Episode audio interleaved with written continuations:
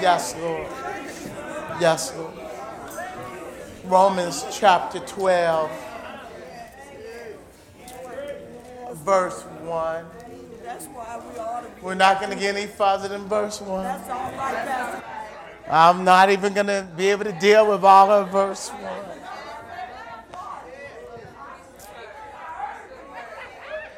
I am reading from the New International Version. And it reads as such in our hearing. Therefore, I urge you, brethren,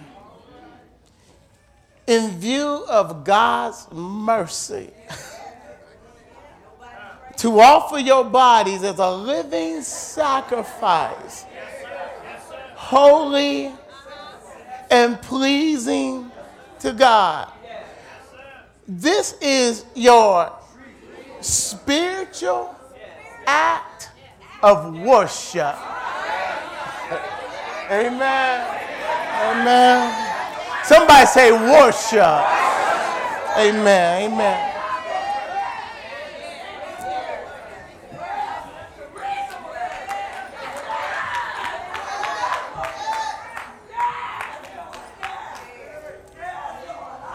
Father,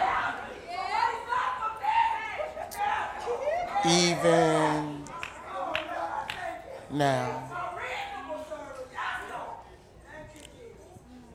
Lord, just continue to saturate us under a heavy anointing. That the word may do its work in us. Lord, only you. Even now. Hmm. Lord, even now. Lord, even now. In the mighty name of Jesus, we pray. Amen.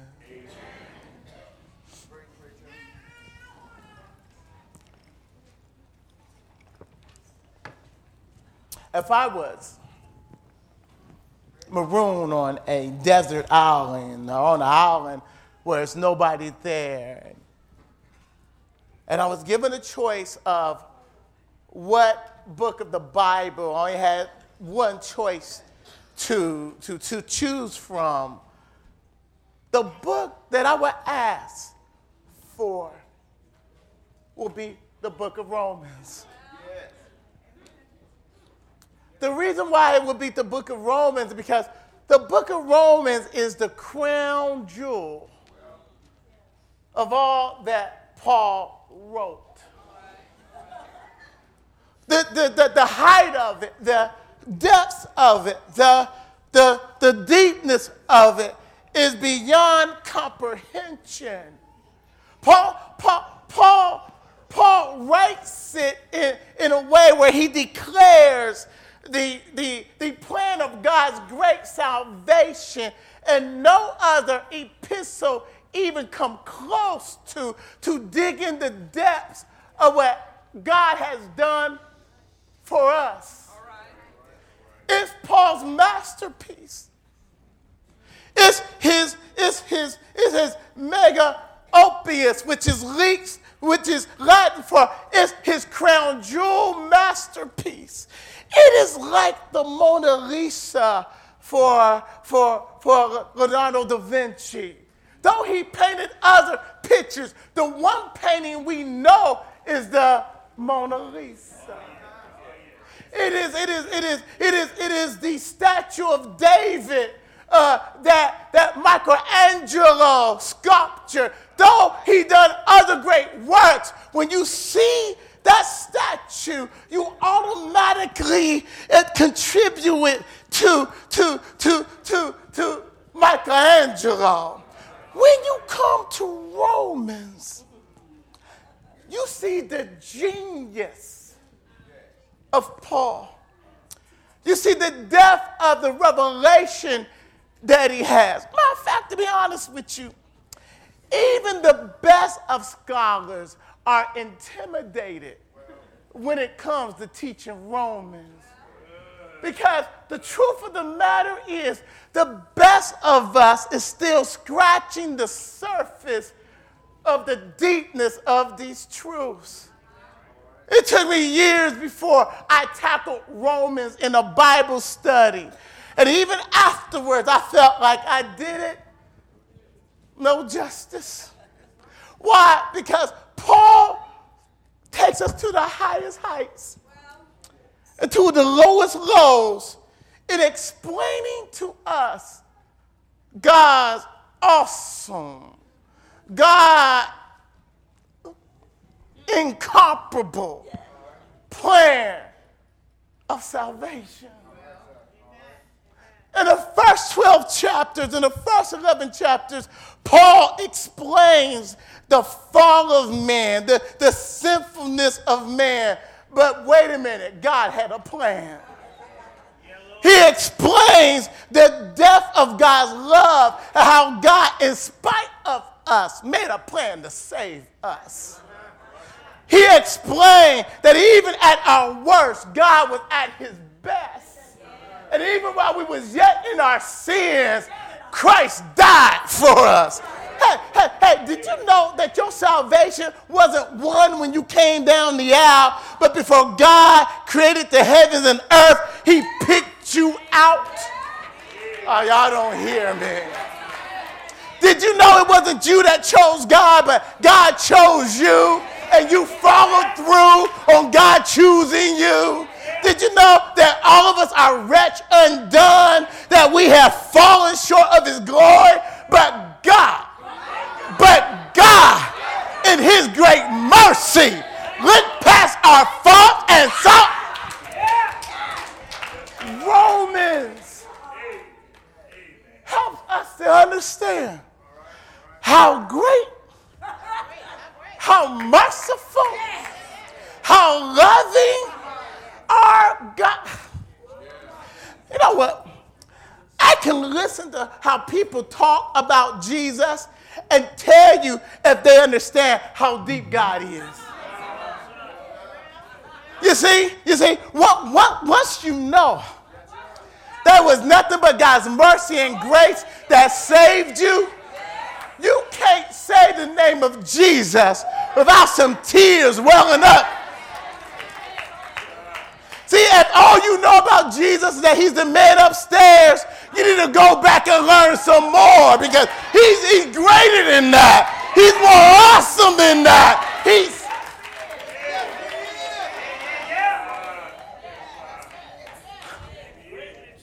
Paul scales the height and the depth of God's marvelous plan for 11 chapters. And then he comes down to chapter 12, and he says, Therefore.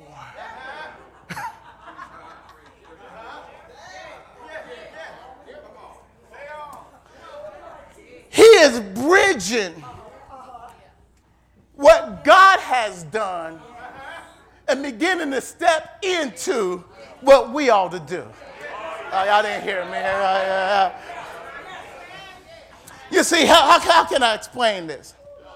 See, if somebody's loving on you, then you are obligated to love on them back. Uh, y'all didn't hear me. Hold on, hold on, hold on, hold on.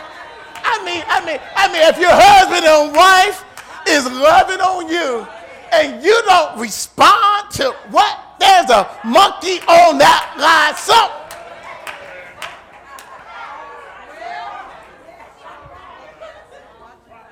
if there's not a give and take and reciprocal, a, a, a, a one that feeds into each other, and it's just one way, sooner or later everything's gonna die. If that's true in a relationship, then once we understand how much Christ loves us, serving Him is not a duty, serving Him is a joy. Coming to church isn't a burden, My fact it's a privilege to come in the house of God and give him praise. When you know how good he's been, when you recognize that mercy kept you and great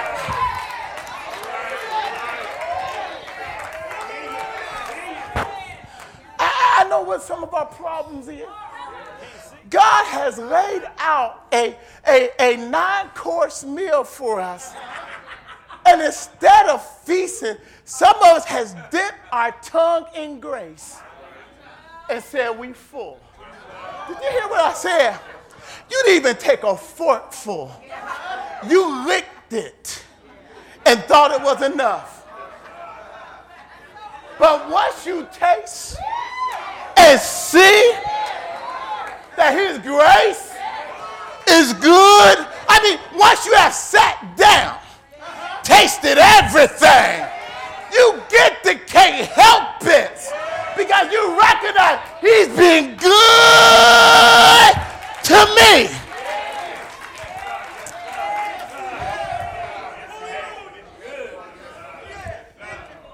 Therefore, says, because you have scaled, be, in view of what I have just been writing you, the reason, the after effect should be after you have experienced and now that you have a better understanding of God's salvation, redemption, now that you recognize that God not only input it into your account, but He imparted into you his righteousness. Now that you understand that Christ paid it all on Calvary, now that you understand that you was wretched undone, but God in his marvelous mercy looked past your faults and saw your needs. Now that you understand that while you was yet sinners, Christ died for you. Now that you understand, not only did he save you, but he justified you. He's on his way to glorify you, and he separated you by the Holy Ghost. Now that you understand, not only did he save you from your past, but he saved you from the present and he saved you from the future. Now that you understand that when he looks at you, he looks at you through the blood of Jesus Christ. Now that you understand, he buried you in Christ and raised you up new. Now that you. Yes, sir. Listen, Yes, sir. some of our problem is we don't understand.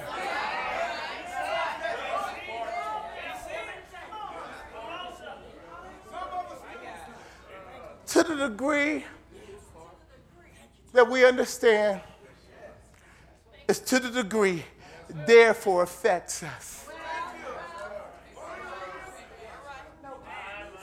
To the degree that you ex- allow yourself to experience the love of God is to the degree that you give yourself to Him.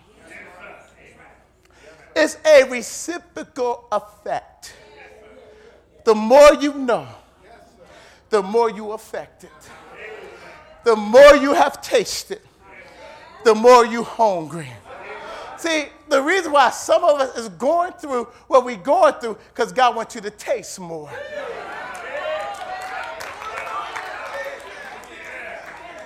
He's trying to get us to the place that He has taken the taste of everything else out of our mouth. And the only thing, the one thing we desire is Him.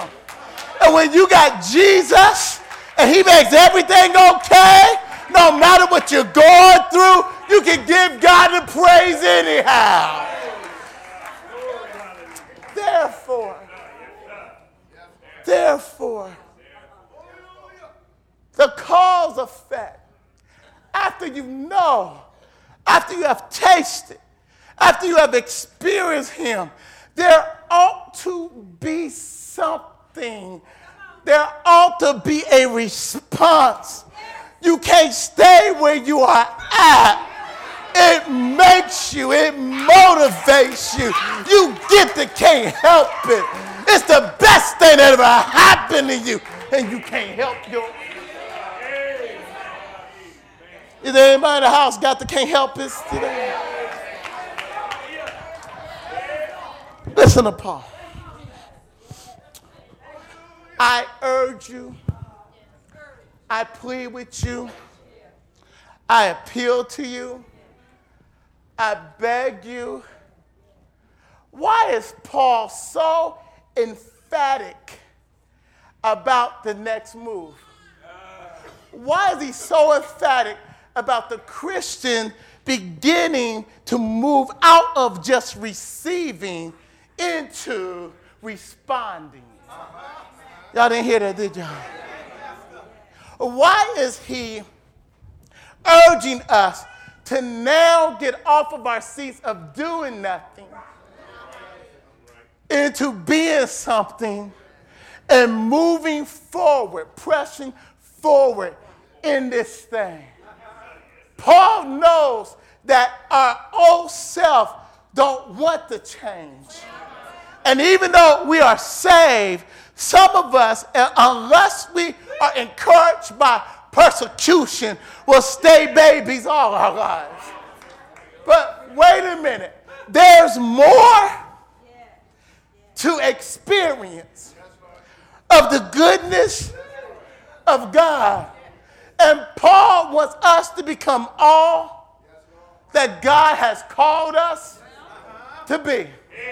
Don't miss your blessings because you're afraid of moving forward. Let's, let's, let's go on. Listen, listen. He, said, he says, he says, listen, listen to this. Depending on what text you have, the King James says, by mercies.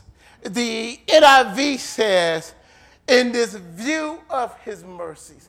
Let me explain. There's a difference in the way those are stated. There's a difference in the way, if it is by his mercies, what that is saying is that the only way we can move forward is that it's his, his mercy. That we don't have the strength of our own to even move forward. Which means then that God is not asking us to grow by our own self, but He is working in the midst of us to make us do what we ought to do. Oh, y'all don't hear me. Listen to Philippians chapter 2, verse 6. He says, He who has begun a good thing, what? God has planted a seed if you're saved. Don't fool me now. If you're born again, if you have accepted the Lord Jesus Christ, there is a seed of righteousness in you and in I. Hold on. What do you do with a seed? Plant it. After you plant that seed, what you do? You water it. After you water it and nurture and take care of it, you begin to expect what? It to grow. If we started a apple orchard and we planted some apple seeds, I may not expect to have apples next year, but I sure expect that to see something coming up out the ground. Amen. May not be much, but, but I'm looking after a year of waiting, I'm looking for something to come. Now, now, if it's been three years and I still don't see nothing, there's a monkey on that line. Hold on. After three years, I don't expect apples, but I expect at least a twigling. And if I'm doing my part with the twigling, I expect those twiglings to grow into a tree. It may be five years before I can expect apples, but I, but I see something growing somehow. See, you may not be bearing fruit, but there ought to be something in your life that show evidence that you're a child of God. Uh, you may not be able to do what other folks do, but there ought to be some change, some transformation. If the Spirit of God is in you, I declare.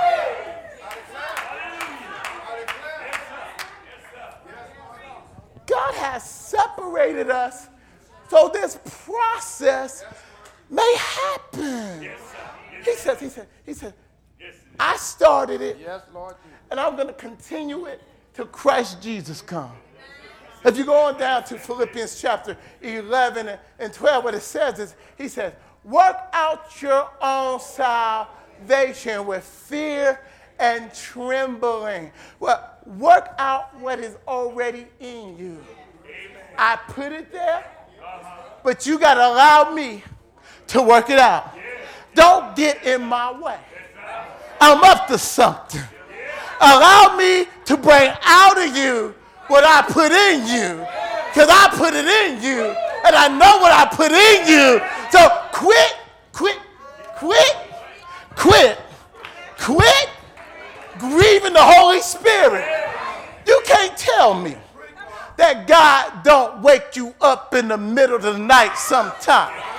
You can't tell me that you can get away with everything you used to get away with without feeling bad. You can't tell me that if you've been born again, you can cuss like you used to cuss, go to bed and feel the same. That, that, that God will God will convict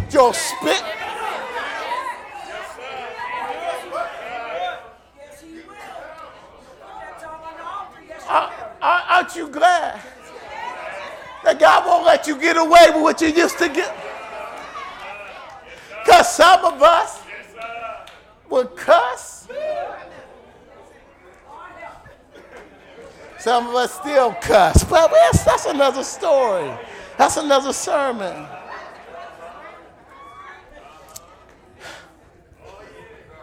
Said. I urge you, brethren.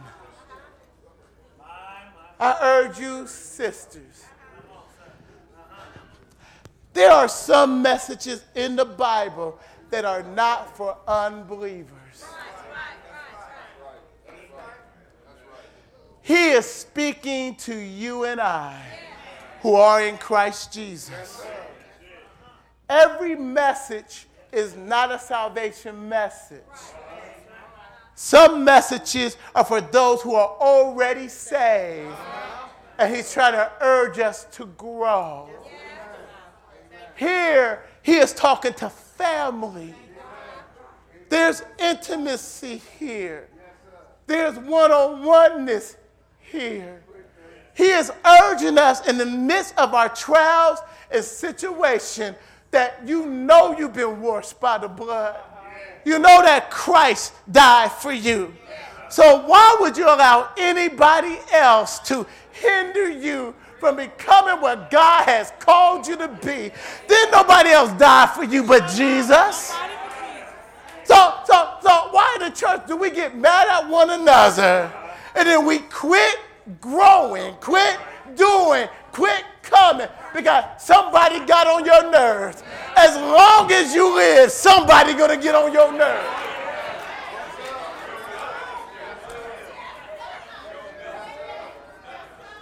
But when you understand that this thing ultimately is a personal thing between you and Jesus, you can look over folks, you can look past folks, because there's folks that got to look past you.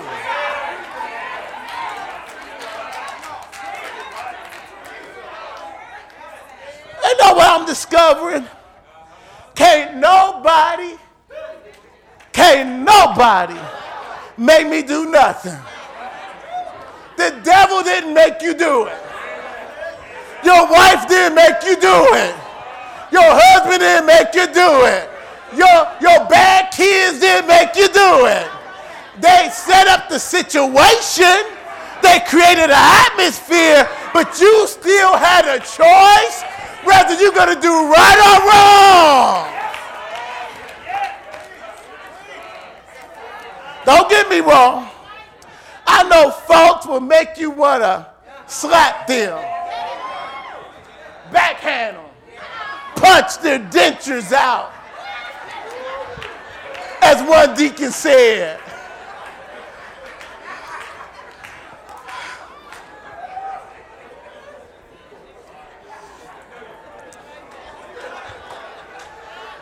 But when we do it, it's because we allowed them to take control.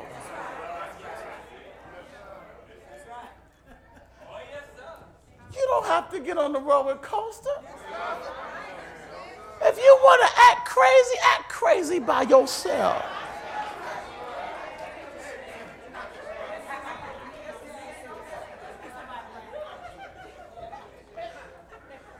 You can get on, I ain't getting on. Ride as long as you want to.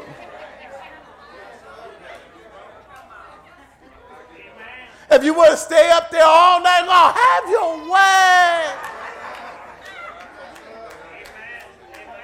I'll be here when you get off. And if you want to go back on, be my guest. But God's been too good to me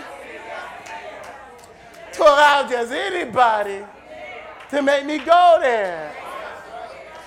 I mean, listen, listen. It's by mercies that allow us because he says, he says, he says, he said, work out your own salvation, for it is God that is in you, within you, that gives you the will and the ability to do. Wait a minute. So God is even giving me the will to do and the power to do, which means all I have to do is, is submit myself to Him, and God got it already worked out. You know what? This is this this is a hard concept, but it's a true concept. He says, lean not to your own understanding, but in all your ways, acknowledge Him and He will direct your path. Let me explain something. Uh, Charles Stanley says this when you submit yourself to God, then the outcome is God's responsibility.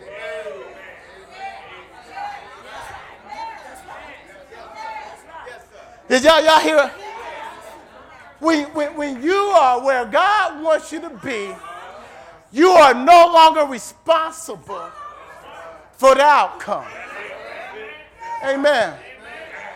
Good, bad, indifference. Since you have put it in God's hands, have to feel guilty about it. You have to feel bad about it. There's no condemnation about it. And if folks want to act crazy because you trust in God, let them.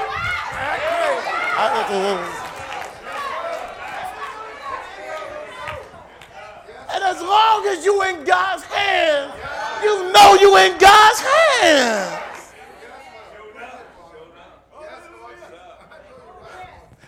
You know, God's mercy ought to be familiar to all of us. Because when we was out there all acting crazy, and, you know, and we say, oh, I should have been dead, sleeping in my grave. You don't know how true that is. You really don't. That's a true statement, but we really don't know. Because to be honest with you, the moment we told the first lie, God had the legal right to strike us dead. And the reason he didn't is because mercy. I mean, let's be honest. We all haven't been saved all of our life. None of us been saved all our life. We were some hellions. And if it had not been for God's mercy, if God wouldn't have killed us, somebody else would have killed us. But God mercy kept us until we stepped over into grace. See, see, grace is, is when you walk in the door. Mercy brought you to the door. And then grace and mercy walk you once you in the door. Because if grace don't got you, mercy does. Listen what he says. Even when we are still not right with God, mercy got us covered so that we may continue to walk and discover the deep things of God. The righteous man falls seven times and gets back up. Listen, grace gives us the favor of God that the blessing of God is ours, but mercy keeps you when God ought to kill you. Hold on, y'all, y'all. Hold on. Did you recognize that in the Jewish community, that every time they sin, an animal had to die?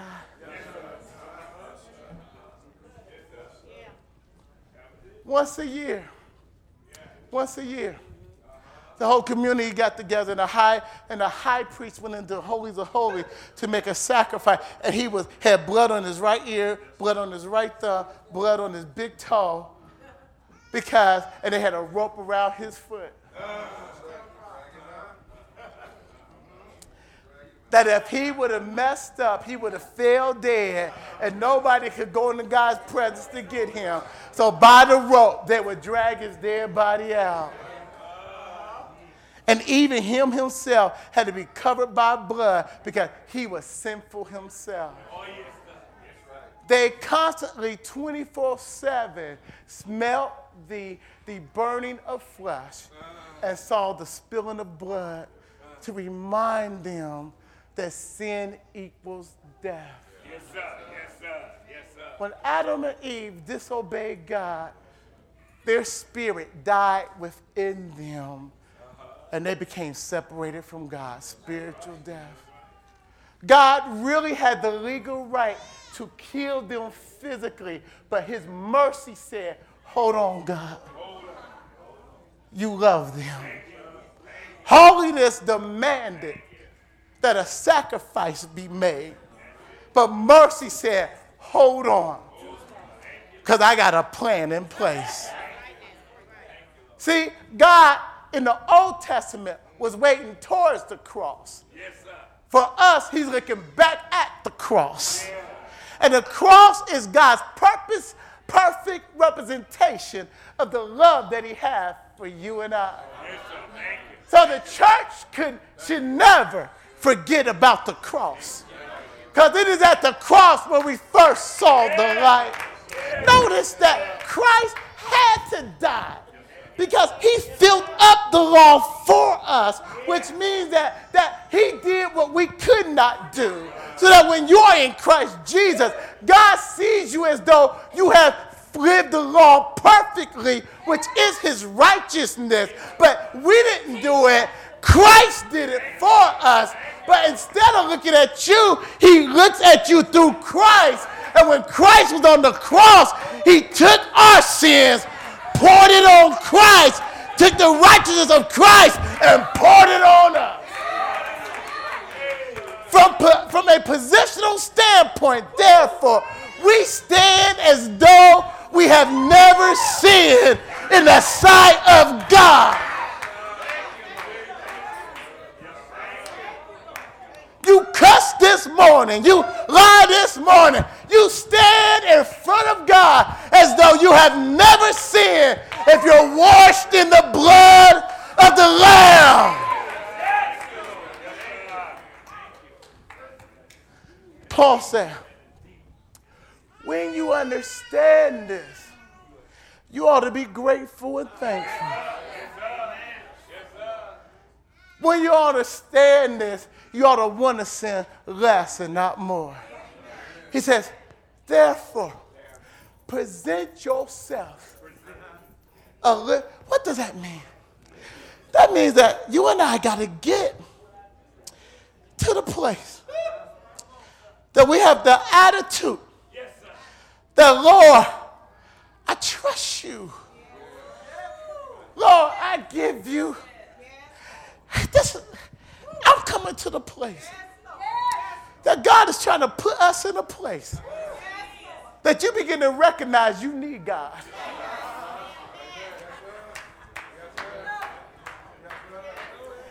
Let me, let me just be real honest with you. For most of us, if not all of us, we got to go through something before we recognize we need God.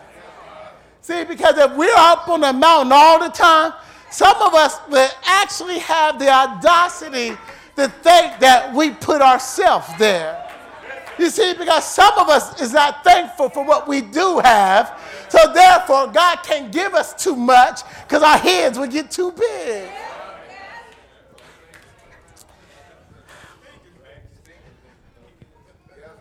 Exodus 33. Moses is leading somewhere, scholars believe, between 2.5 million people to up to 4 million people. They're coming, have come out of the promised land. God has shown himself to be a terrible God, an awesome God. Not only is Egypt, the nation he defeated, talking about them, but the place where they're going to is talking about. Here Moses is on top of the mountain talking to God as a friend talks to a friend. Wait a minute. He's scared, y'all. He's petrified, y'all. God has painted him into a corner because he knows what is before him. He knows what is behind him. And he looks at himself and says, I don't have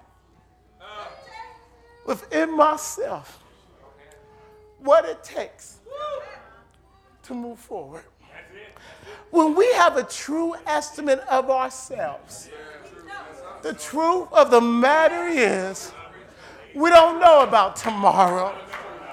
The truth of the matter is, if God don't keep us today, there's nothing that we can do to help ourselves. Oh, y'all don't hear me.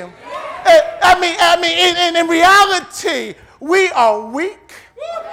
It's God's mercy that is keeping us. God is good to us right now. We will lose our mind if God don't keep his hands on my head, on my heart. I mean, we would just go crazy. If it's not for the mercy of God, we can't take much. Matter of fact, the truth of the matter is, some of us should be locked up now. But the reason why we're not is that God said, no, no, no, no, no. I got purpose for him. I got purpose for her. You ain't losing your mind today. We're not that strong. But God. But God. See, right now, we're living in our but God experience. Because if it had not been for God on a Moses recognized that God's capping. But let me, did you know that the grace, the mercy that we're living in today is not enough to keep us tomorrow?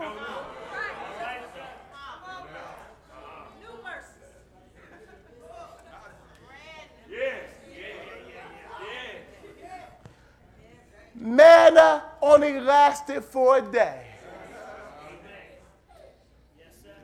And those that tried to collect for tomorrow, they put it in their jar, sealed it tight. And when they went back, there was magnets in the jar. And what God it was saying to them, the grace I give you today is grace for today. You got to go back to your resource. Get more grace for tomorrow. But the same God that keeps you today is the same God that will keep you tomorrow. No matter what the world throws at you, there's more grace, but you got to go to your God. Let me finish this up. Let me finish this up. Let me finish this up. Let me finish this up. Listen to Moses. Let's learn from him. He says in that text, in Exodus 33, somewhere around verse 12, 14, he says this Lord, if I don't know who you sending with me. In other words, he said, Lord, I'm all by myself. Let me just be, be real honest with you. Thank God if you got people to stand with you. Thank God if you got people that love you unconditionally. Thank God if there's people, but let me, God will put you in some places that even the people that love you can't walk with you. Till turn your back on you, yes, sir. They may want to, they just can't. They're not supposed to. There's some places where God has to be your crutch. God got to be your help. God has to be your peace. God has to be your joy. God got to be your keeper. God got to be your comforter. God has to be your confidant. God has to be your lover. God has to be your bread. God has to be your sleep. God has to be your everything. Everything. Everything.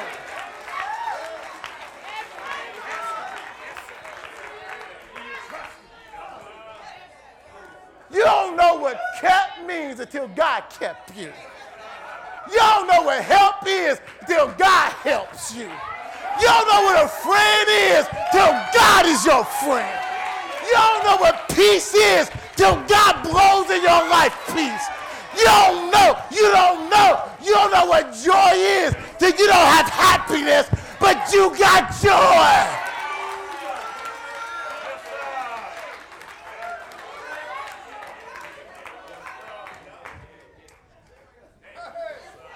Yes, Lord Jesus. Yes, Lord Jesus. You look at the task that is ahead of them. And he says, Lord, if you don't go with me, if you don't go with me, then don't send us. In other words, what he's saying, Lord, I'm not asking for, for everything else. I'm asking for you. That's it. That's it. That's it. That's it. If I don't have you, I'm not going to make it. If I don't have you, it's good to have everything else. But Lord, ultimately, I realize that unless I have you, I will lose my. I thank you for everything else. But when the rubber meets the road, the one thing I know I need, the one thing I got to have, the one thing you better have, the one thing that will keep you when you fall, the one thing that will make everything all right. His name, his name, his name, his name, his name, his name, his name, his name is Jesus.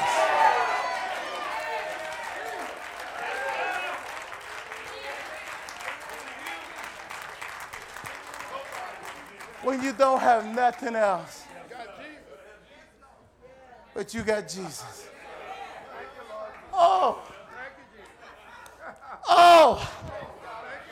Oh. Oh. Taste and see that the Lord is good. Not just sometimes, but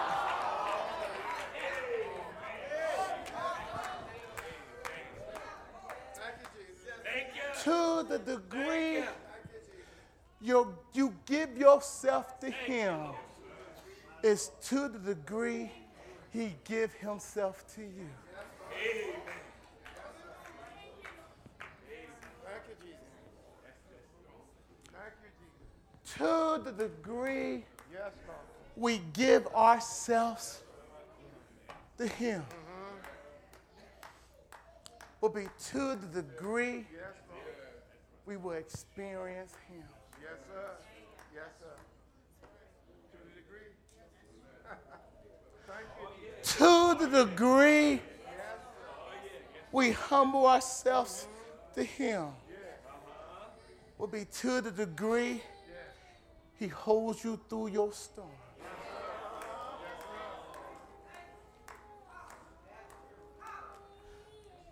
to the degree you say, Yes, Lord, well, to the degree he will manifest himself in your life.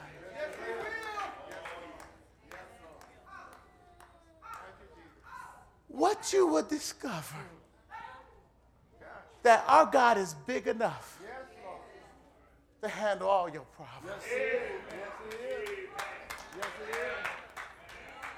What you would discover that nobody can do you like Jesus. What you would discover, His grace is sufficient in the time of need. What you would discover, He's better than a strong drink. What you would discover, He makes you higher than your best high what you would discover. He'll love you better than your best lover. Because he will love your spirit. And nobody can do you like God. I mean, nobody. Absolutely nobody. I mean, do I have a witness in the house? Do I have a witness in the house? Moses I won't go unless you send me. But where you send me, I will go. Oh, Lord, my eyes is on you. In the midst of this difficult, my eyes is on you. That unless you keep me, I won't be kept. But Lord, today, I trust you. Today, I'm going to lean on you. And I'm going to allow you to be responsible for the outcome. Because I'm making you responsible for me. Is there anybody else that needs that today? Making yourself a living sacrifice is that? Lord, take my past. Lord, take all my hurts. Lord, take all my issues. Lord, take me. Church, it's not that God is holding aloof, He's waiting on us. And he got more for us than what we can imagine. But he's waiting on us to trust him. Wait a minute. And then we're through. Don't tell folks how much you love him. Tell God how much you love him. See, if I impress you, that don't go very far. But when you impress God, you don't have to open up your mouth. Folks will see the radiance of his glory on you, and they would know that God is up to something in your life. It's that's where this journey's taking us. That's where we're going. To step in a little bit closer, step by step where in our hearts we begin to wrestle with our doubts, wrestle with our hurts, wrestle with even our anger with God, and say, Lord, help me to trust you with what I don't understand. You are God, and I trust you even when I don't understand. But I know you're good. Today you're good. And I trust you. As Jesus gave himself on the cross, the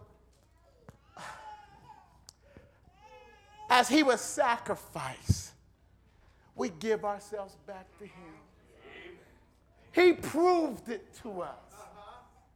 Today, he's calling somebody into a deeper walk. He's calling you from where you're at to where you need to be. Some of us been playing with God. Uh, let me just say this. If you play with God, God will play with you. But when you get for real with God, He will get real with you. If you give Him a thimble full, He'll give you a thimble full. But when you give Him the whole thing,